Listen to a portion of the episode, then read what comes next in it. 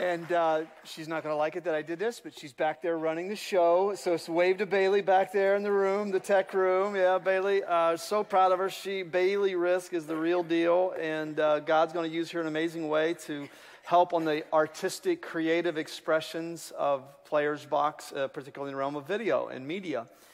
And uh, this is so critical because Today's subject matter is about the, how there's so much more to students than, than this culture will allow them to be, truthfully. Uh, last night I had my 40th high school reunion, which I know that's shocking because only old people have their 40th high school reunion. Uh, it was actually 41st year because last year, especially last year, it was COVID. And just being around uh, some of my peers who, friends of mine, I had not seen some of them in 40 years since, since high school and just a wonderful group of people. I just love the, the people that I graduated with, and, and uh, my high school experience was really positive. And uh, it was interesting to hear them how they described me in high school because I didn't remember what I was like. Do you, do you remember what you really like in high school? I don't. I mean, I didn't really know. And and yet, today's subject matter, had I been able to live out then what I lived out what I live out now because of Jesus. Um, I don't think some of their descriptors, in terms of what, in today's language, the little you part of me, they would have described it as. And I just can't tell you how much I'm excited about this content today because we're going to do a, pub, a, a player's box lesson, but we're going to show you the gospel underpinnings of this truth that every student and parent who's gone through Player's Box knows this dichotomy principle that I'm teaching today. And it applies to every student, every parent, every person in this room. If I told you today that I'm not going to have much time to preach in coming weeks because a talent scout was here last week and wants to sign me up for songwriting,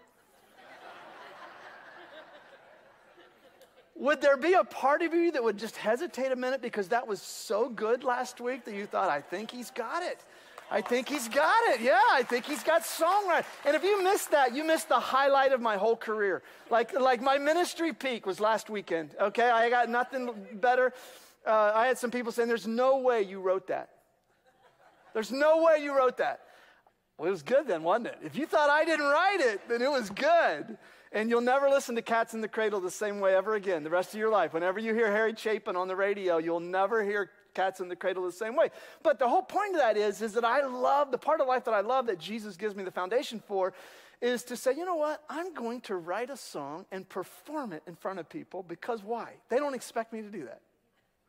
I don't expect me to do that. My friends that I graduated with high school, a couple of them still shake their head and go, I've watched you online what happened to you? like, how did you end up there?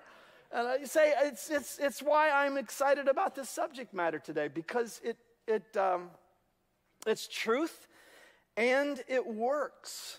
It works. My uh, dear friend Bart Girdwood, Bart and Eileen and, and uh, their family, they're here today. And he wrote me an email last week because, as you guys know, if you've ever led anything, if you just, if you want to be criticized, just do something that people haven't done before. It's just like, I still to this day, it's just, it's one of the things that surprises me about any kind of leadership is just do something that hasn't been done and you will get criticism. But Bart, I'm not going to read you the critical stuff, okay? I'm going to read you what Bart wrote me. I wanted to write you and let you know that I believe that your message today, last Sunday, on the why of Players Box is one of the best I've ever heard. As you spoke, I continued to hear myself say, Yes, yes, yes. I am that third grader in math. And I mentioned last week that my core like target in this is that little third grade guy who's great at math. And now he can find the great mathematician who made all the math that works in this universe through Players Box and through people who love him. And uh, he said, I'm not third grader in math. I'm the preacher's kid performing each Sunday, knowing that we were a train wreck at home, but required to be the cleavers when out in public. I am that Enneagram 3 that continues to hear his mother say, That's great that you got a 97 on your test, Barton, but what did you miss? Player's box is a concept that is sorely needed in our society, not only for our children, but for our wounded adults as well. Interestingly, as my grandsons are going through Players Box, I find myself beginning to initiate the process of identification with pressure situations in my life. Whether those are future altering ones from my past or whether they are newfound ones arising as I lead my practice. Uh, Bart is, a, is an orthodontist, or as I compete in triathlons. Like you, I also wish that Players Box had been around when I was parenting my children Eileen and I had the same personality info on our kids. Uh, we used the Enneagram testing as well as the Smalley system, but lacked the knowledge to know what to do with it. Would Players Box have prevented all of our family struggles? No. But it definitely would have made the road to recovery more accessible and a bit smoother. Yet, even now, Players Box provides a pathway to reconciliation and forgiveness. And it's so important for those of us who, like myself, our children are grown. And that last statement is very important. You're not done parenting, are you, parents? Um, it's amazing that one can be considered a successful 55 year old, yet be one who still has so many things to work through.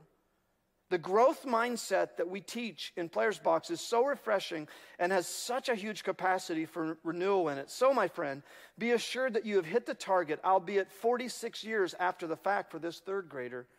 And I want you to know that I've got your back and I am all in, your brother Bart. Isn't that great?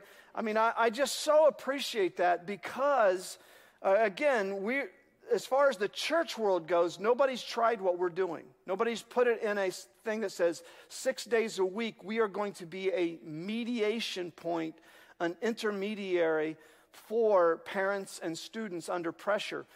And so, uh, for me, that because every time you do something new, it's like, am I a little crazy for doing this? I'm, I'm you know, I, like, just rest, Charlie, relax a little bit. And yet, there's so much pain in this area. So let me take you through something. Okay, so today I want to take you through something. This series is, is based on the irreducible minimum of players box, and that is if you want to be a players boxer, then it is just simply this I am learning who I am, and I am learning whose I am. It's that simple. I'm beginning to understand my personality type, my learning style, my ability level, my yes factor. But whose I am is what we're going to learn today is I am a beloved child of the Most High God with supreme value and worth, just as I am today, irregardless uh, of, uh, regardless of my ACT score, regardless my free throw shooting percentage, regardless of how well I did in my recital. I am a beloved child of God.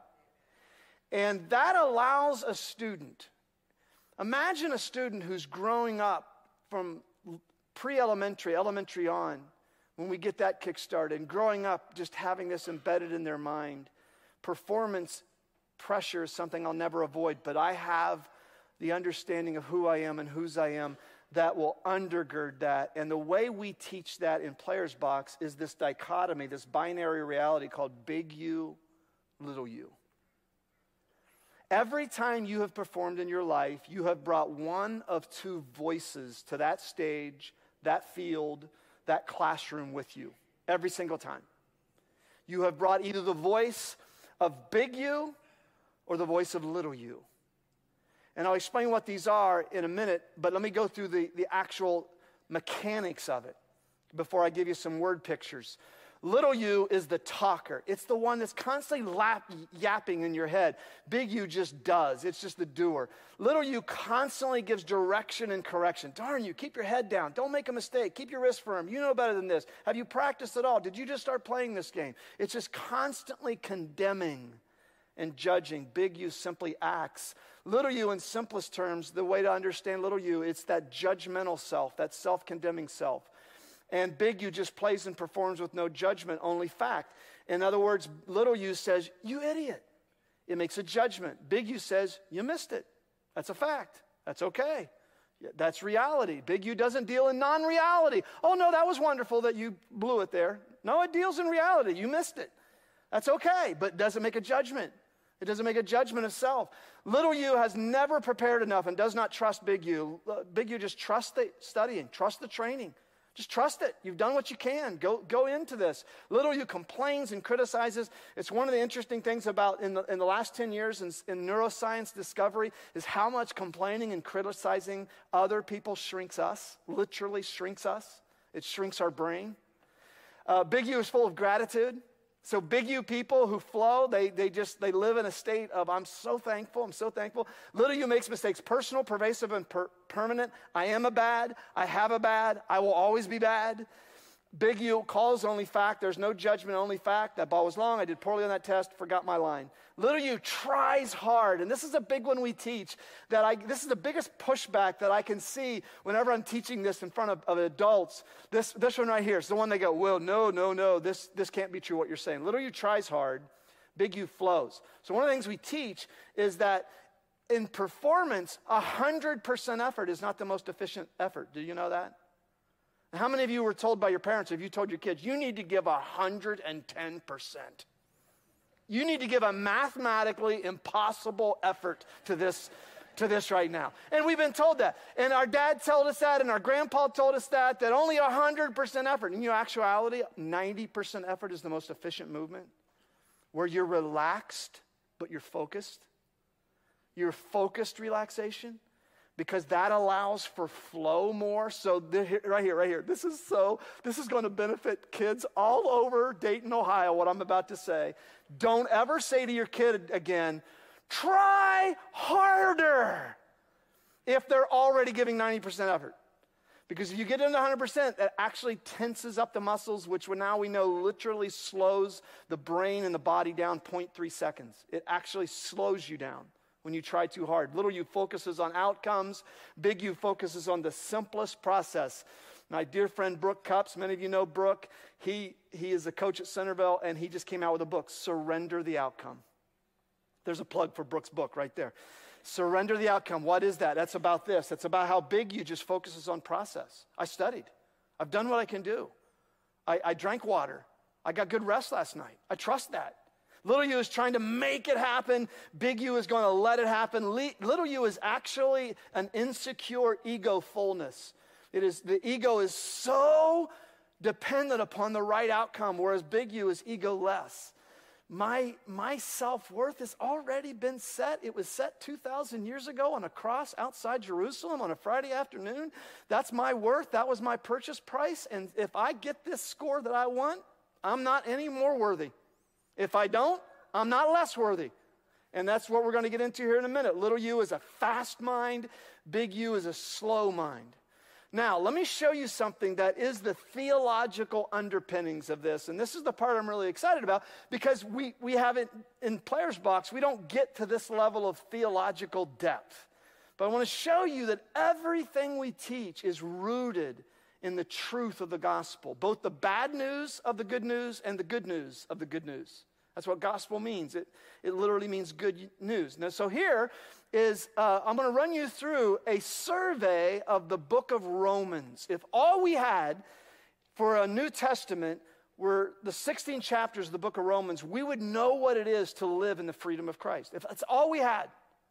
And you can divide Romans into three sections ruin, redemption, and restoration. It's real easy to remember. Romans 1 to 3 is really where the Apostle Paul is saying this virus that's loose in the universe that was introduced to us by Adam and Eve has ruined us. Have you seen people who have had COVID, had pneumonia? And it's, it's like the long term effects of this are what's scary because you just, like some of you got it and you said, oh my gosh, I've had 10 flus worse than this. But other people have gotten it and, and six months later, they still can't taste, they still can't, they can't smell, they, they still are short of wind, they're still weak. It, so think about that magnified that sin is not just something we do, sin is an entity. It is a viral reality that has infected the human race. And in Romans 1 to 3, Paul says everyone is infected. Everyone is infected. Uh, the way, in, in a concise term, he puts it is in chapter 3, verse 23 all have sinned and fall short of the glory of God. Every single one of us is, has been either by our own volition or the, uh, the volition of others, We have all been infected with a virus that is of the soul, that is of the spirit, and it shrinks us. That's one of the things it does. It shrinks us. As we'll see in a moment, that it kills. This virus is a deadly killer of the soul of the spirit. And so he, he's just over and over, he says, There's no one righteous, not even one. He says, Everyone's infected with this. Everyone, look at that phrase, the glory of God. In, it's, it's uh, in scripture in Ephesians 2, he uses the imagery of a piece of art that has been defamed. That's the imagery he uses in Ephesians 2. So you were this artwork that sin distorted and defamed. In the words of Big U Little U, it has shrunk you. Because what sin does is we are born with a, a default to fear and pessimism. The natural state of the human brain is not peace. Do you know that? The natural state of the human brain is fear and chaos. If you just let your brain go, you look like Americans right now, right? Like we're crazy, right? We're just, we're, we're pretty much nuts. But the, the natural, that's why your dreams are crazy, is once your conscious self is no longer controlling your mind and thoughts. Of you ever had dreams where you go, what the heck was that? What was that all about? And that's because sin, I believe, is it's, it's, a re, it's the, re, the reduction of humanity through this viral reality called sin. But there's good news. And you really don't know the good news until you know that bad news. And the good news is, is that Christ has redeemed us. And this is the argument he lays in Romans 4 to 11. He just gives these arguments over and over in different ways. I said if we had Romans, we could know what it is to live in the freedom of Christ. If we had Romans 8, if that's all you had the rest of your life, you would know what it is to live in the freedom and the big you-ness of Christ. That's you would. You would know what it takes to live in a way that you go, man, I was a songwriter and I didn't know it. I am this and I didn't know it. That you begin, in the words of Soren Kierkegaard, now with God's help, I shall become myself. Because what he does is he lays this argument that the law of the spirit of life has set us free from the law of sin and death. Now we are artistic works that were defamed and are on the process of being redeemed. For, here's the core verse the wages of sin is death, but the gift of God is eternal life through Jesus, in Jesus Christ our Lord. And every time somebody sees that, they think that this is all about, you know, Jesus gives you this gift of heaven after you die right? That's how in the West we're trained that, that, have, that, that the gift of eternal life is this insurance policy you have that you can live like a hellion, while you, but when, you're going, when you die, you're going to go to heaven. And that's actually not at all. It, that eternal life is not a quantitative statement, it's a qualitative statement. You'll have an eternal quality to your life that will last forever. In 1 Corinthians 3, Paul said, Some people, they have lives that are just wood, hay, and straw and it's going to be consumed by the fire of reality. But those of us in Christ have the lives of gold and silver. What happens to gold and silver when it's under heat? It gets purified, it gets, it gets stronger. And this is, the, this is what eternal life is that, that sin kills, but the gift of God in Jesus Christ is an eternal quality redemption. That it's not just about, oh, I go to heaven when I die. It's, I have a quality of makeup to my life that, in the words of Romans 8, I have the same power in me that, that raised Christ from the dead. That's the same resurrection power that there is, there is a belief about who I am that is not just psychological fluff. It is rooted in a reality so great that only the creator of the universe can define this, this quality of life. And this is why you'll see now why this would be the verse of big U, little u, right here. Romans 8 1. There is therefore now no condemnation for those who are in Christ Jesus. Notice he doesn't say there's a little bit of condemnation. condemnation. Well, there's some condemnation. He says, no, there is now no condemnation for those who are in Christ Jesus, verse 2, because through Christ Jesus, the law of the Spirit of life, eternal life, has set you free from the law of sin and death. That what your life is about is not self salvation through religion, through academic, artistic, or athletic achievement. Do, do, you know, do you know how religious in this country arts, academics, and athletics are? They're self salvation. If you get the right scores, if you get the right grades, you are, you are, you are free. You are set, you have self. That's what it's a, it's a religious fervor in our country for these things. It's just another version of a heresy of works religion. If you do enough, you can be saved, you can be set free. And Paul comes along and in a comprehensive way. He says, whether it's religion, whether it's performance, it doesn't matter, whatever it is, what will set you free is to know that the core truth of you is Jesus Christ living in you, and there's no condemnation in that. He is beyond condemnation. He lived a righteous life, and now that life lives in you. Now, think about growing a third grade guy who he's, he's this little guy's really good at math. And the tendency will be if he doesn't fulfill his mathematic potential, he falls short of the glory of his family. Right? But what if that little guy is trained in? It is wonderful that the great mathematician made you good at math, but that's not who you are.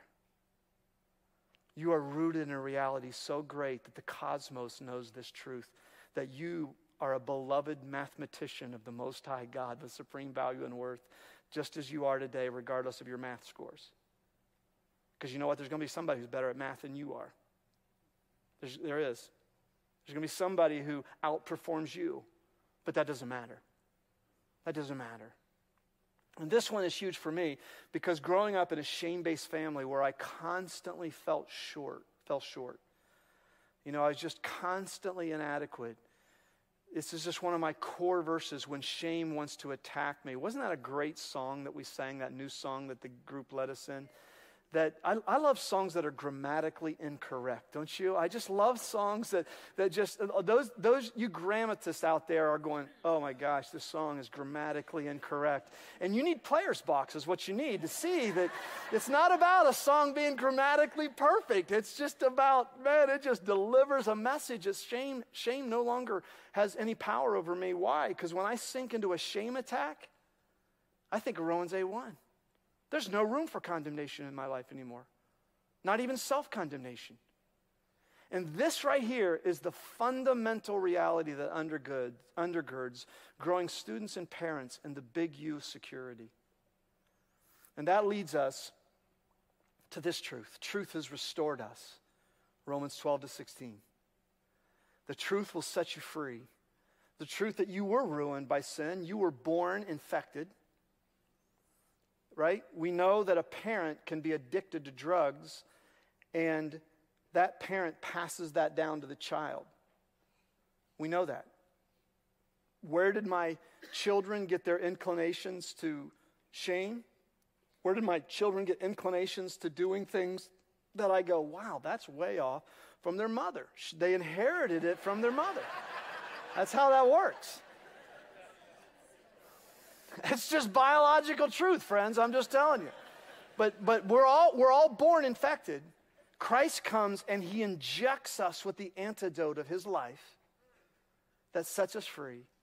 And then this truth begins the process of taking that work of art and restoring it. And I, I kid you not, I know I'm making fun of this, but if I mean, if you told me 40 years ago that one day I'd stand up in front of a church and sing a song that I wrote the lyrics to, borrowing the melody from Harry Ch- Chapin, I would, I'd go, yeah, right. But it's a big deal to me because that kid who walked those hallways would never have thought that. Why? Because I wasn't on that journey of restoration. Basketball was my salvation. You understand? I was going to find salvation for my family and my family name and me by, by, through basketball. It was my savior.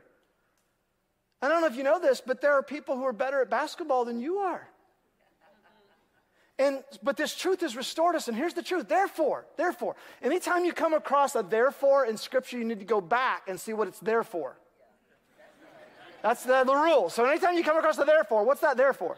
Therefore is therefore because, therefore, since you were ruined, but now you're redeemed, therefore, brothers and sisters, in view of God's mercy, offer your bodies. Oh my gosh, we're onto something here. That your body affects your destiny. Offer your bodies as a living sacrifice. Here I am, God, all of me, holy and pleasing to God. This is your true and proper worship.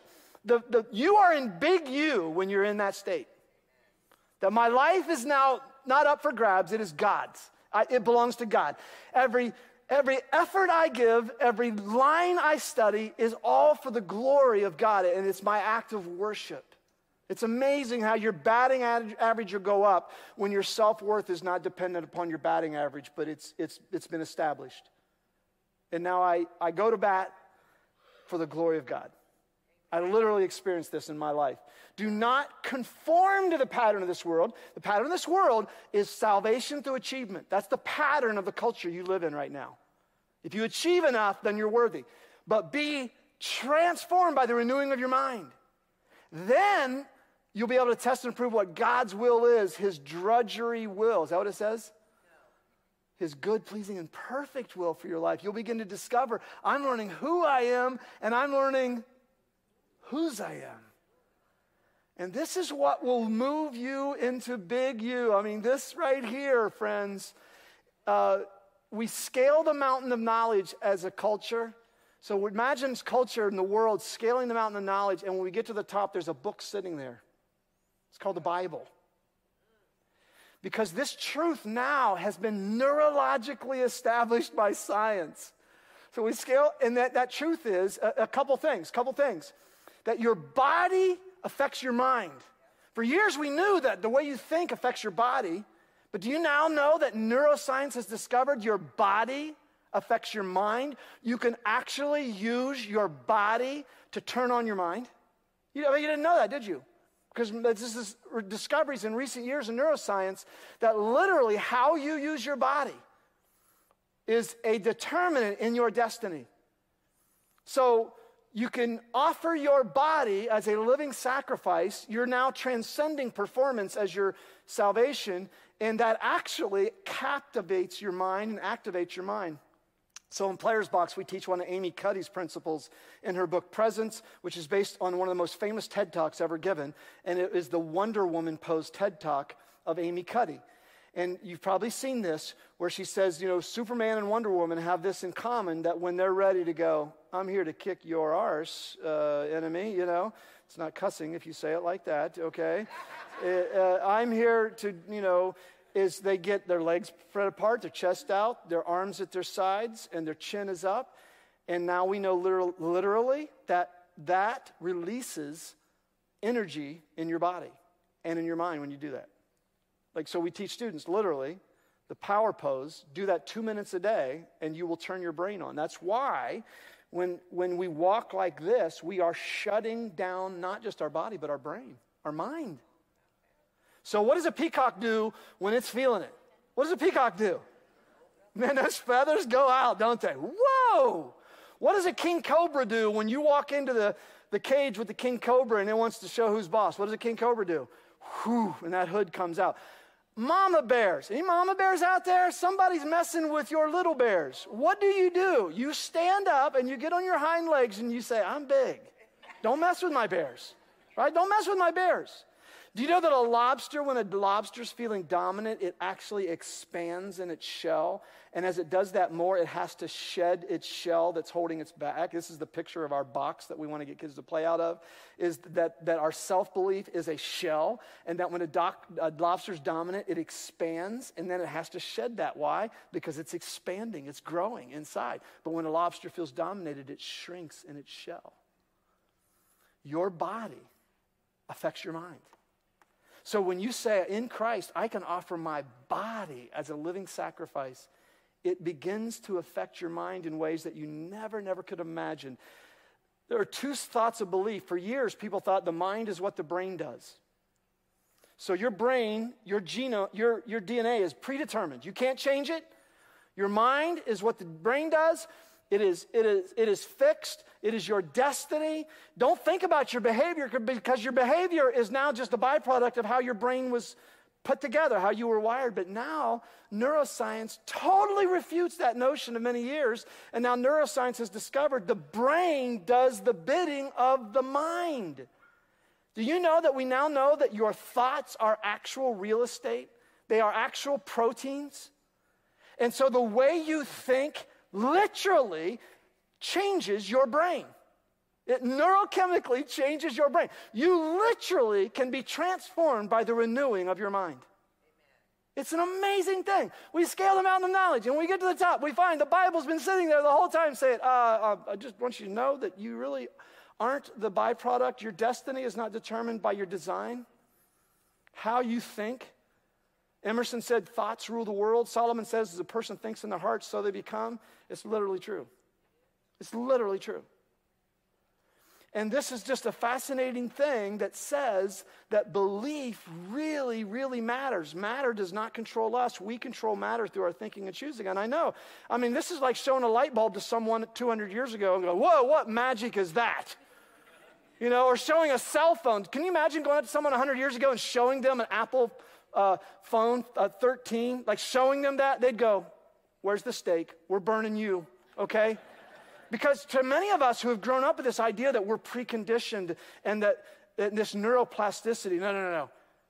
This is like, it's not magic. It's how we are fearfully and wonderfully made by our Creator. We are built infected with fear and pessimism. We are saved by Christ to be restored in love and optimism. That's the difference. Do you, do you see a nation right now that is in fear and pessimism? It doesn't need religion. It doesn't need more achievement.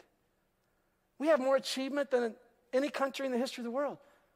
We need what Jesus Christ offers. And that is in him you are restored. There's now no condemnation. And that's why it's interesting when, when we die, we're going to go to heaven and we're going to realize, oh my gosh, I might have sold God short because all along he was loving me. And do you know the final frontier of human performance. Do you know what it is?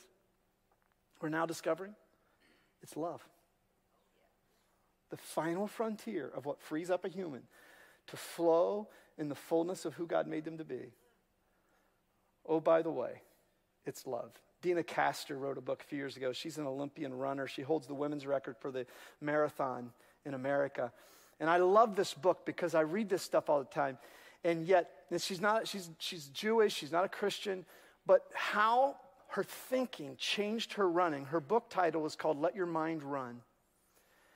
It was just so good how she, over time, changed her body by changing the way she thought. Instead of saying, I'm tired today, I don't feel like working out, she would say, Boy, I worked hard yesterday. Today, I want to grow. And that literally, over time, began to change her body. She experienced being transformed by her thinking. And she said this Indian researchers investigating the biochemistry of belief wrote that each and every tiny cell in our body is perfectly and absolutely aware of our thoughts, feelings, and of course, our beliefs. If you believe you are fragile, the biochemistry of your body unquestionably obeys and manifests it. If you believe you are tough, irrespective of your weight and bone density, your body undeniably mirrors it. The body experiences joy at the cellular level. Every person here, I hope at the end of this series, you can say, You got me. I'm all in. I'm a boxer. I'm going to learn who I am, and I'm going to learn whose I am. Because the truth shall set you free. The truth shall set you free. And I, there are people in this room right now that know this to be true. And and the Holy Spirit is saying to so many of you, you just go, keep going, keep trusting me. It's not about religion and achievement. It's about not do, it's about D O N E, what Christ has done for you. And that's the truest thing about you. And there's now no condemnation for those who are in Christ Jesus. None. Now we're going to pray, and then we have six stations of communion in the room. And the interesting thing about this today is this um, Gary Sweeten was telling me this week, I had never heard this story about a guy who used to go off his back porch and go, Lions, get away! Every morning he'd go, Lions, away! And one day his neighbor goes, You know, there aren't any lions within 3,000 miles of here. And he goes, I know, it's working, isn't it? So, so in our culture, you go, well, uh, yeah, just believe. There's, a, there's an insurance commercial that says, if you believe, you will. But you can believe something and that changes you because you believe it so strong, but is there any basis for that? So I can have strong beliefs standing on a thin sheet of ice, but that's not as secure as a as is you know my strong belief on a thin sheet of ice, which you got to be really careful how you say that. Thin sheet of ice. It, it is not as, as secure as a little bit of confidence on an iceberg. Because it's not about how much faith you have, it's about the object of your faith. And I want you to know our big you, little you stuff is not just this psychological fluff that, oh, just believe in yourself and you, what the brain can believe, the body can achieve, and you know. It's not that. It's rooted in an iceberg of truth and reality that sets you free. So today, no matter who you are, and what you've done, where you've been, that Christ invites you to take of bread and juice that are symbols of a reality that's beyond bread and juice. It's not just, I think this becomes the body and blood of Christ. It's, this is rooted in a truth that's way beyond what I think. What I think about it, yes, that's important.